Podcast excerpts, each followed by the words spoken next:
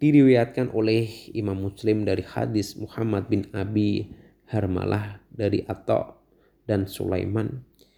Keduanya adalah anaknya Sar dan Abi Salamah bin Abdurrahman dari Aisyah radhiyallahu anha. Hadis ini juga diriwayatkan oleh Abu Ya'la Al-Musili dari Suhail dan ayahnya dari Aisyah radhiyallahu anha dan diriwayatkan Jubair bin Naufair dan Aisyah binti Talhah dari Aisyah radhiyallahu anha. Imam Ahmad berkata, Waqi telah mengatakan kepada kami dari Sufyan, dari Khalid al-Hajjah, dari Abi Qilabah, dari Anas, ia berkata bahwa Rasulullah Shallallahu Alaihi Wasallam bersabda, Orang yang paling penyayang di antara umatku adalah Abu Bakar yang paling tegas terhadap agama Allah adalah Umar. Yang paling pemalu adalah Utsman. Yang paling mengetahui tentang halal dan haram adalah Mu'adz bin Jabal. Yang paling hafal tentang Al-Quran adalah Ubay yang dan yang paling mengetahui tentang ilmu waris adalah Zaid bin Sabid. Setelah umat mempunyai seorang yang terpercaya dan orang yang terpercaya percaya di kalangan umatku adalah Abu Ubaidah bin Al-Jarrah.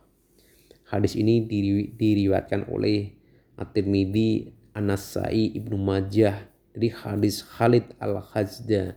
At-Tirmidzi berkata, hadis ini hasan sahih. Kedudukan Utsman bin Affan di tengah umat.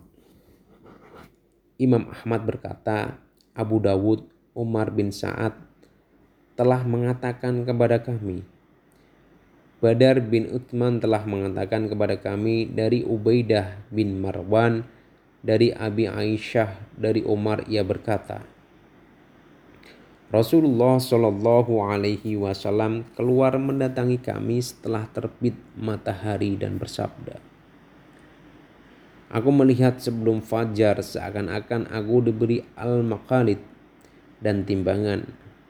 Adapun al-makalid adalah kunci-kunci dan timbangan adalah alat yang biasa kalian pakai untuk menimbang. Kemudian aku diletakkan pada daun timbangan yang satu dan umatku diletakkan pada daun timbangan yang lain dan ternyata aku lebih berat.